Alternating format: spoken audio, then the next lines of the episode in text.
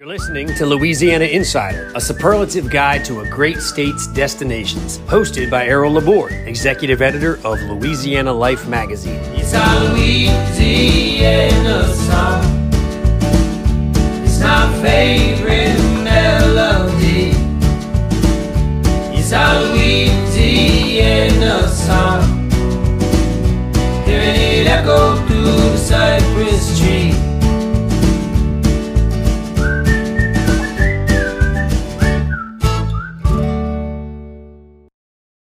Hi, this is Errol Laborde, and welcome to what is the first edition of uh, Louisiana Insider. And to start it off, uh, I looked around like, who who knows the most uh, person out there? And we wanted to talk about, and uh, we wanted to talk about the uh, Acadian area and then Lafayette. And the person who knows the most is uh, is Cherie Cohen, who lives in Lafayette, who's written a bunch of books and a bunch of uh, blogs. Uh, she's done a Uh, a thing called Haunted Lafayette and, and Exploring Cajun Country, and she has some blogs. She's also done some romance books uh, under uh, under a pseudonym. So very, very, uh, very, very versatile. Uh, thank you for joining us. Thank you. So nice to be here. Well, just real quickly, because I can't avoid it. Is there like a really famous haunted place in Lafayette?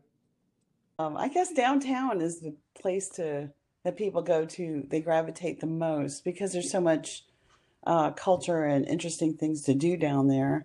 Um, I would, uh, I mean, just wandering downtown, there's the cathedral. We have a cathedral, which a lot of cities aren't, um, don't have something of that magnitude, which is absolutely beautiful. And it has a five hundred year old oak tree next door, which is one of my favorite things to visit. Now, Lafayette is referred to as, as the hub city. I think it's the good name because it's really a hub for like a lot of the towns around it that are really kind of part of the Cajun culture. Like Breaux Bridge is right across the river there. And so right. if you, yeah, you're close to a lot of other places. It's very true. Yeah, I love Breaux Bridge. Breaux Bridge is a fun little town and uh, it's really close. It's like twenty minutes from Lafayette. And uh, Arnaudville is another good one. That's about forty minutes away. And Grand Coteau and Sunset, lots of historic towns, you know, they have a lot of really interesting history behind them. And don't they have um, an art scene in Arnaudville, like an artist colony sort of thing? Or they do. Um, George Marks, who's a well-known artist, he's from there and he came back home to take care of his mom. And he started New News, which is like a arts organization. And they have a place where you could go to and actually, it's like an art co-op. And there's a building where you can look at the art. You can buy local art from local artists. And uh, it's really very cool. He's made it an arts community. Um, and now we have in Arnaudville this, and I'm probably going to not pronounce it right, but it's Atelier de la Nature. Um, it basically means it's a nature center. Uh, it's a nonprofit where they where people can go and they can um, buy native plants and walk around. Kids can learn about the native uh, horticulture, and it's really interesting. Arnaudville is a cool little cultural hub. And I was passing there one time a couple of years ago on a Sunday afternoon, and there was this place where people were sitting around and they were playing um, Cajun music. They were playing fiddles. It was yeah. uh, that's kind of cool. It is. There's a there's a shop there called Tom's Fiddles. He makes fiddles there. Um, Little Big Cuts Cup is a restaurant that has like a huge outdoor. In fact, it's really good right now because it's summer. You can sit outside right on the bayou, and uh, they have live music. It's it, it's just a sweet little town. I love Arnaudville. Well, speaking of music here, okay, we have a, we have a song we want to play, and uh, I think this will come easy to you. Okay. And we okay. Want, you could, we want to see if you can identify it. Here it goes. Okay.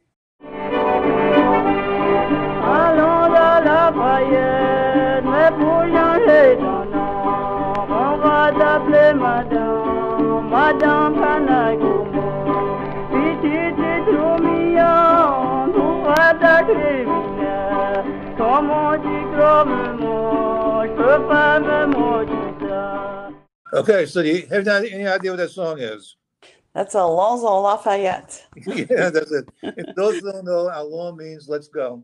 Um, let's go Lafayette. That that version of the song was recorded in the in nineteen twenty-eight, uh, and it was reported by the Joe Falcon, and was his wife's name Cleo Teal?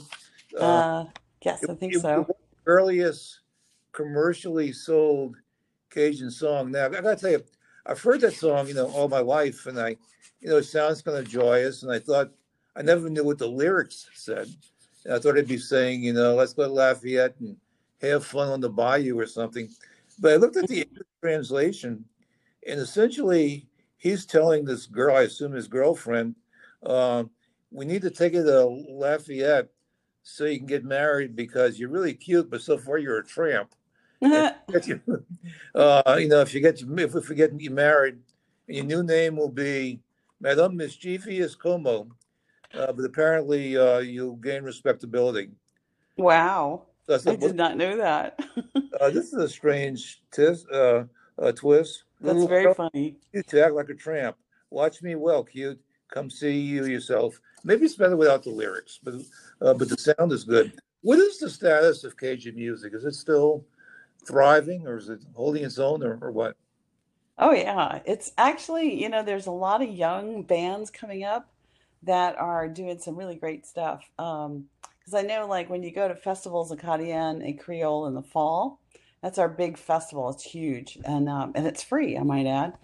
It's in Girard Park, and uh, the weather's always nice. But the music is is um, to uh, share Cajun and Creole and Zydeco music. And uh, what's been happening a lot lately is these bands of young people have been doing some really cool stuff. And some some of it's kind of a fusion with other elements like rock and really? folk, but it's really interesting. And it's, it's I guess it's like anything, you know, it, it evolves, it grows. So you can listen to traditional, you can listen to the kind of middle ground, or you can hear some new stuff coming up. It's well, fun. I think, I think having those festivals really helps. Um, I think the Jazz Fest in New Orleans really helps because mm-hmm. the uh, big audience, they have that uh, they have that stage that, that plays a lot of Cajun music, and so it brings it to an audience that wouldn't necessarily uh, hear it. And so I think there are things that advance, but also the kind of music scene, like especially um, places like Mulate's uh, and mm-hmm. the things that go on in um, in Breaux Bridge. Uh, does Breaux Bridge play La Poussière? Is that still there? It is. Yeah, that's one of the original uh, dance halls. That's a very cool place to go listen to music. That's they they play a lot of traditional music, but like Steve Riley plays there all the time, and Steve Riley kind of pushes the envelope, so um, you get a nice variety. You know, there's a Mulate's in New Orleans, and a couple of years ago I was there, and I was talking to the man. I think it was Mister Mulate, the guy who started it, uh-huh. uh, and he told me that his idea for Mulate's, which is like a big dance hall, says he was in the Army, like right after World War Two, and he was sent to, to Germany. The war was over, so that was the better time to be in Germany. And he saw these German beer halls, you know, which were like a big, big space for people to dance, you know, the oompa music. And then on the side, they'd be selling beer and sausage. And he says that was what gave him the idea for Mulate's. Huh. Uh, that, that he was inspired by the by German uh, beer hall in Munich. So oh, that's really interesting. Um, how about Zydeco? I, I know a couple of years ago there was concern that Zydeco, that some of the Zydeco halls were closing. Is that is that still alive? Or it is. Um, yeah, some of the, the dance halls have closed, um, which is very unfortunate. Um, there's a great book that came out about the dance halls um, that showcase all the different ones, and a couple of ones that were in the book have since closed, so that's unfortunate. But yeah, so I mean, people come here from all over the world, and that's exactly where they go. They go to the dance halls, they go to places like Prejean's restaurant or Randall's in Lafayette and La Poussière, and uh, they got a really good dose of authentic Louisiana culture, which I don't think you can find in many places in the world, you know, or in the country. Oh, no, I think that's probably the hub. I mean, I think if you wanted to get immersed in that culture, um, yeah. that um, that you go there. You know, I, I, the um, the clip that we heard from the Falcons, the uh, he, he plays the accordion and she plays the guitar. And I've heard that, the dif- that there are two differences in Cajun music. That Cajun music toward the western end of Louisiana like on the other side of the Atchafalaya toward Texas, tends to have the accordion, whereas Cajun music on the eastern end, on the other side, like in the home and Thibodeau area, tends to have the triangle. And the difference was was that the uh, the western end was closer to Texas, and then it was the Germans who had accordions, and so the Germans introduced the accordion into the music. Mm-hmm. Yeah, I've heard that too. Yeah, I don't know if it's true, but it sounds interesting. But, but anyway, but anyway, so it's two German influences that we have on the uh, on Cajun music, with the big dance hall and with the uh, uh, with the accordion. Mm-hmm. Breaux Bridge, okay. Um, Breaux Bridge is like a delightful little town, and the um, and there is a bridge, and Breaux built a long time ago. Was was was, was that it? And the um, it, it, is, it is also claims to be The, the crawfish capital of the world, and, and that's where, in good years, where you have the crawfish uh, event. Uh, so that's that, that's been a growing scene in that area too. It is, yeah. I, you know, when I was at L S U a long time ago, unfortunately, we went over there to uh, the Crawfish Festival when it was held downtown, and it was one of the best days of my life. We had so much fun. And I remember buying a bag of crawfish and sitting on the curb somewhere, and just, and the juices were running down our arms and we're just licking it off. So much fun. And it's actually grown a lot since then. Um, now they have it in a big park and it goes over several days, but um, it's a blast. It's a really fun festival. And crawfish, you know, it's just awesome to eat. Can't eat enough of it. You know, I got a, a, a theory about, about crawfish is that crawfish wasn't always a big deal among the uh, the Cajuns or the people in French Louisiana. In fact, my mom, who was from uh, Valles Parish, they were French but not Cajun. But but she always told stories about that crawfish is something they kind of reluctantly. It was like a secondary kind of thing. And then they didn't have all those crawfish boils that you put in. They they, they get some and throw some in the pot with a with salt. But it wasn't really until maybe in the nineteen sixties or seventies that crawfish really emerged as a popular dish. Like you wouldn't have had a Breaux Bridge crawfish festival in nineteen fifty. Uh, yeah. Sort of like a, a late bloomer, but it became really, really popular. And I'm not sure what triggered it. Uh, one thing could be maybe Paul Prudhomme and, and all his emphasis on seasoning. Um, uh, somebody suggested when the when the price of shrimp got really expensive, that people turned to crawfish, and it became like the um, the new shrimp or, or whatever. But but but the, the crawfish, and now at the festivals, again, like the Jazz Fest and other places, they serve crawfish, and it just it's just conquered the world now in terms of of of, of, uh, of something that's popular. Yeah, that's very true. Yeah, you know, because I grew up in the seventies, eighties, and it was really growing then. So I think you're you're right. I've always heard it was something that happened after World War Two, not sure what exactly, like you said, started the whole craze. I'm from New Orleans originally. When I moved to Lafayette, people used to say, um, oh, we eat a lot of crawfish here. And I'd say, well, we eat a lot of crawfish in New Orleans too. But man, they really do eat a lot over here. It's it's um it's it's turned into a infatuation kind of. But I think part of it was the whole price thing. Um, yeah, that, that sounds right. That used to be if people were going to have like a, a big seafood party or something in the yard, they buy a lot of shrimp and they have a shrimp boil. Mm-hmm. And shrimp became, I mean, the really good shrimp became really, really expensive, and crawfish became something fairly inexpensive. And then some people, you know, they developed the, the industry, and it's, uh, you know. Yeah, uh, that makes sense. Yeah. And the crawfish one, you know, it's, it's pretty, it's red, and you You twist the head and you suck the head and you drink a beer. And so um, it could be French. What are some of your yeah. favorite places in Lafayette? Um, I like, I love going downtown. Um, the Acadiana Center for the Arts is a really cool place to visit. They have uh, revolving exhibits every month, and they have a big art walk.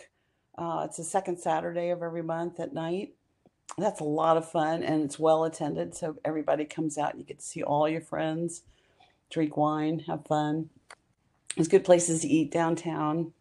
There's uh, two museums. There's the Children's Museum, and the Lafayette Science Museum is awesome. It has some really great exhibits, good people who work there that'll help you like learn about all kinds of stuff. It's, it's just a really fun place to visit. So I would say downtown. Okay. And then to eat. To eat? Oh, my goodness. It's kind of like New Orleans. You know, people say, where, where should I go to eat? And you're like, well, goodness, there's so many great places. Where do I start, you know? Um, I, well, again, downtown, there's uh, there's a lot of new places downtown that I'm really into. Spoonbill is a wonderful place. Um, it's right across from the new um, bowling alley, Rock and Bowl, which started in New Orleans. And we got the second one, so we were really lucky mm-hmm. to have them come. But I love Spoonbill. Um, there's a place called Central Pizza, and both Spoonbill and Central Pizza have really good cocktails. So if you like cocktails, like really fun stuff, um, I recommend them. There's Pop's Po' Boys, which is, um, he's taken Po' Boys to like a kind of uh, experimental level. So there's a lot of fusion going on. You know, you can get like a Thai Po' Boy. And so it's, it's a little different, but you can also get traditional ones too. But I guess those are my favorite places to eat.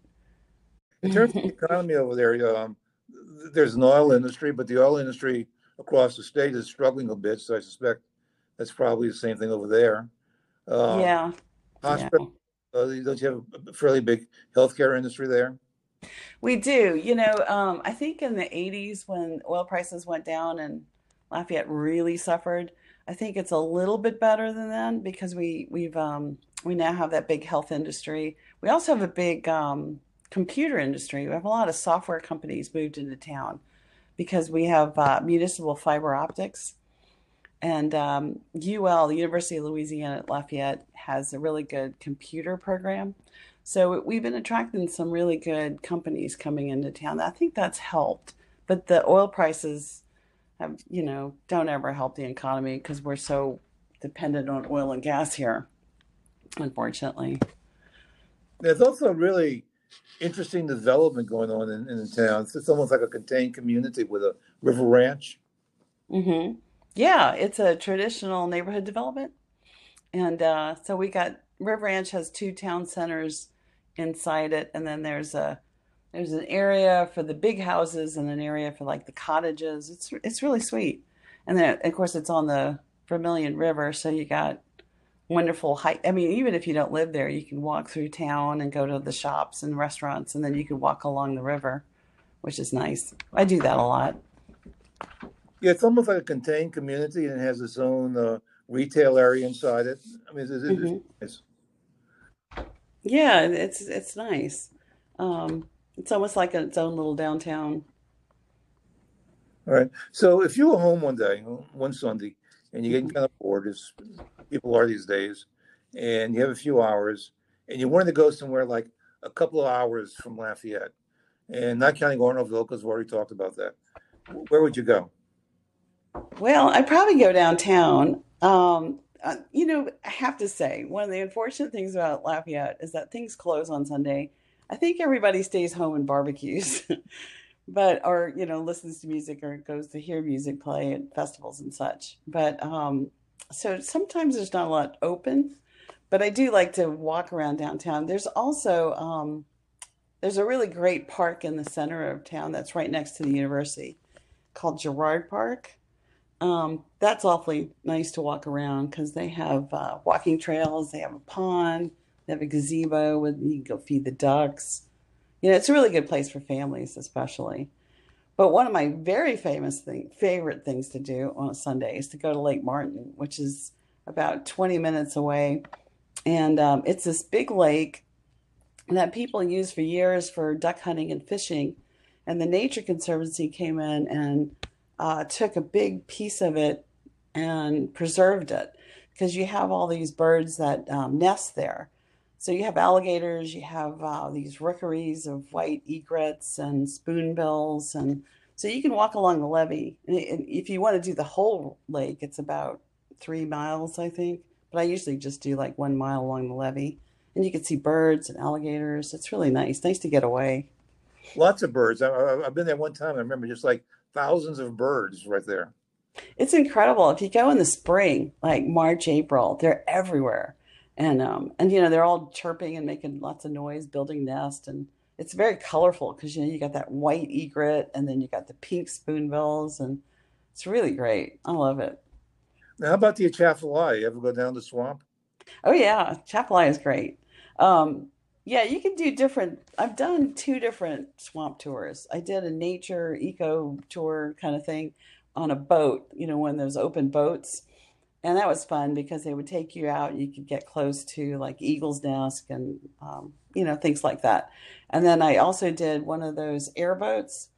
I actually didn't like the airboat as much. It was a lot of fun. It's noisy, I think. Yeah, it's very noisy. And so, I mean, I, I'm more of a nature girl. So I want to like see nature and not scare it away. But they're both very fun. Were there any ghost stories about the Atchafalaya? Like... well... There's um there's the Loup Garou. That's mostly on the other side, though, I think. Yeah, um, I think that's more towards. That's kind of like a, a wolf sort of creature. Yeah. Right, it's a werewolf. Yeah, I think he works the swamps all across South Louisiana. Um, you know, I have a funny story about that. I used to tell my kids that as a joke, and and they would say, "Yeah, right, Mom." I said, "No, he, he doesn't like Loup Garou. Comes when your kids are bad, you know. So you better behave." And one day we went to Audubon Zoo in, in New Orleans, and they actually have like a, it, it's a fake Loup Garou, but it's like a stuffed, you know, replication of one. And I said, see, I told you. And my kids believed me ever since. Let me ask you a little bit about the French language, because this was, uh, uh, that, that part of the state was, of course, where the uh, original Acadians settled, and it was, it was known for its French language. The, um, After a while, I mean, it was only natural with assimilation that it would start dying out. Uh, but the uh, but there've been organizations like Codeville that are trying to keep the language alive as much as they can. I mean, are, do you still hear people speaking French? Yes, I do. Um, I have a lot of friends who who um, speak French. I, I teach a life writing class to senior citizens, and a lot of them speak French. So it's um, it is struggling to stay alive. They have a lot of um, have a lot of schools in Acadiana with French immersion programs. So a lot of times the young kids will learn it, and the grandparents will speak it, and they can speak to each other. But it's people my age in the middle that kind of got lost because um, for a long time there, you know, it wasn't cool to speak French, and the government cracked down on it. But it's still here. I think it's it's struggling, but it's it's alive, and hopefully will stay alive. I've heard that the original Cajun French was more closely resembled like the Parisian French because it had been frozen in time. Um, you know, it hadn't been influenced by other things. And of course, that's changed, but but that it was closest to the uh, um, the pure French. Um, but hmm. you know, there's another strain that, that people don't realize, and, and I mentioned this is because of, of my family, which was French-speaking, and uh, they were in Central Louisiana, and they always referred to themselves as Cajun, but they weren't. And yeah. it, it was shocking when they found out that they weren't. And so you had a lot of people who were descendants of Napoleonic soldiers, and they, uh, they were granted land in Louisiana, and they came in through New Orleans, and then they moved to Um, they moved in, and somehow at some point the cultures just got blended, and, and those people thought that they were Cajuns. But they're French, I'm told, by people with a better ear on this. Um, it's, it's a little bit different, but there's really two French cultures, and I guess it's not even counting the Creole culture over there. I don't know if there's much of that. Mm-hmm. uh, and then we talked about Zydeco earlier. That Zydeco, of course, is uh, with a lot of the Blacktown and Opelousas. And uh, th- that language, uh, that there were the blacks who spoke French too, um, you know, which I remembered as a um, as a kid. Yeah, there's a lot. I, I know when people always, they always, you know, I I travel a lot, and people, I'm a travel writer, and people would say to me, "Where's your Southern accent?" And I'm, I'd have to explain, "Well, I'm from New Orleans. I live in Lafayette. You know, we're I'm in the South. Which one do you want?" Yeah. Because there's so many. And then in Lafayette, you know, you've got, like you said, all those different types of French culture. Um, and I've always heard people from Avoyelles will, you know, say exactly what you just said. You know, I, I people think we're Cajun, but we're not. We came from France directly over to Avoyelles, you know. So I, I get it. It's a lot. It's it's a complicated culture. It's not Louisiana in as a whole is complicated. And even the um, that the people, I guess, around the Lafayette area, the French people would be more seafood eaters because they're, they're closer to the, the swamps and the Gulf. And but the people in central Louisiana really didn't eat a lot of seafood. They're more of pork eaters. I mean, uh, you know, they're, they're the people that they have in like the boucherie uh, and, and and really very little seafood in, in their diet. Mm. Yeah, perhaps more. That's true. They have all those those festivals up there. You know, that's another thing about Lafayette is that we, um, I know we talk a lot about the Creole and Cajun culture, but we have a lot of international people here. We have a big Indian population from India. We have um, a lot of Vietnamese who work in the seafood industry.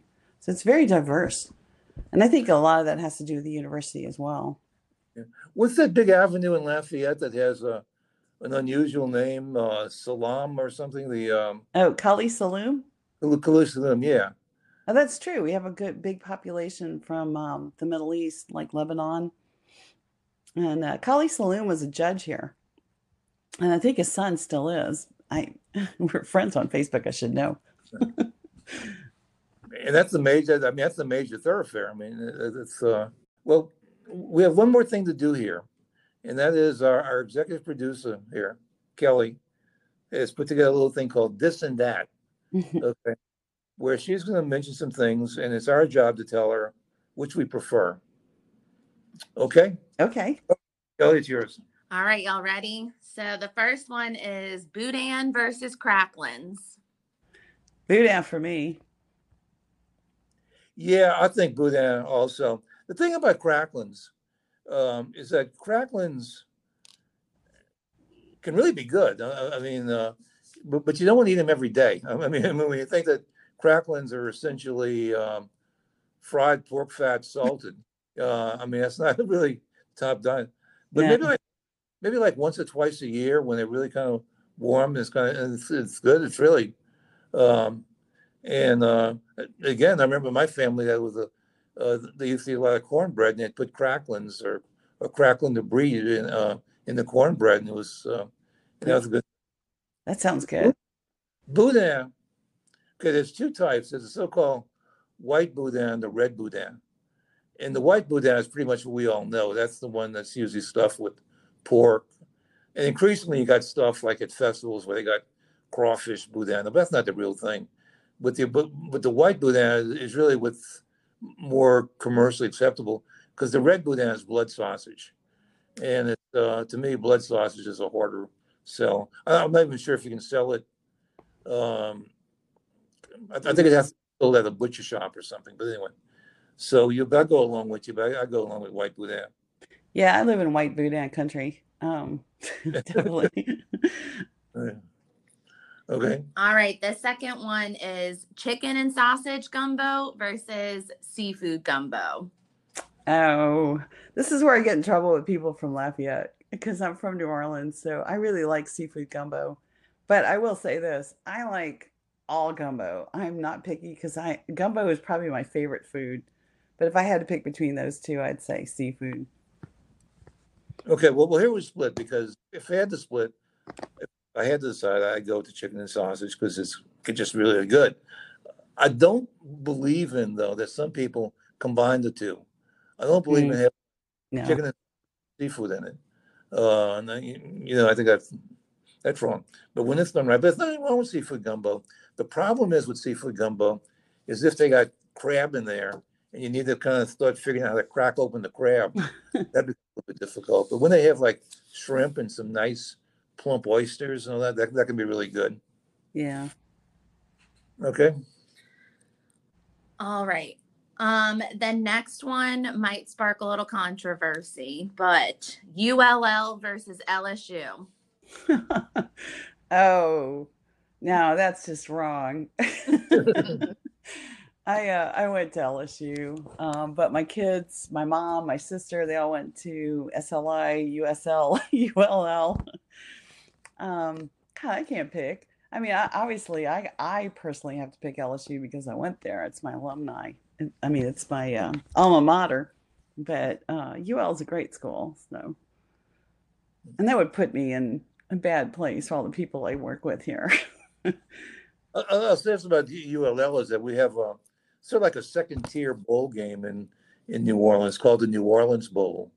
And U L L has played the New Orleans Bowl several times in the last few years. So we've gotten used to seeing uh, seeing the U L L crowd um, coming to town. So uh, have feel a certain uh, appreciation for uh, uh, for U L L, but, it, but it's hard to overcome L S U and and, and all that that does. Yeah, definitely.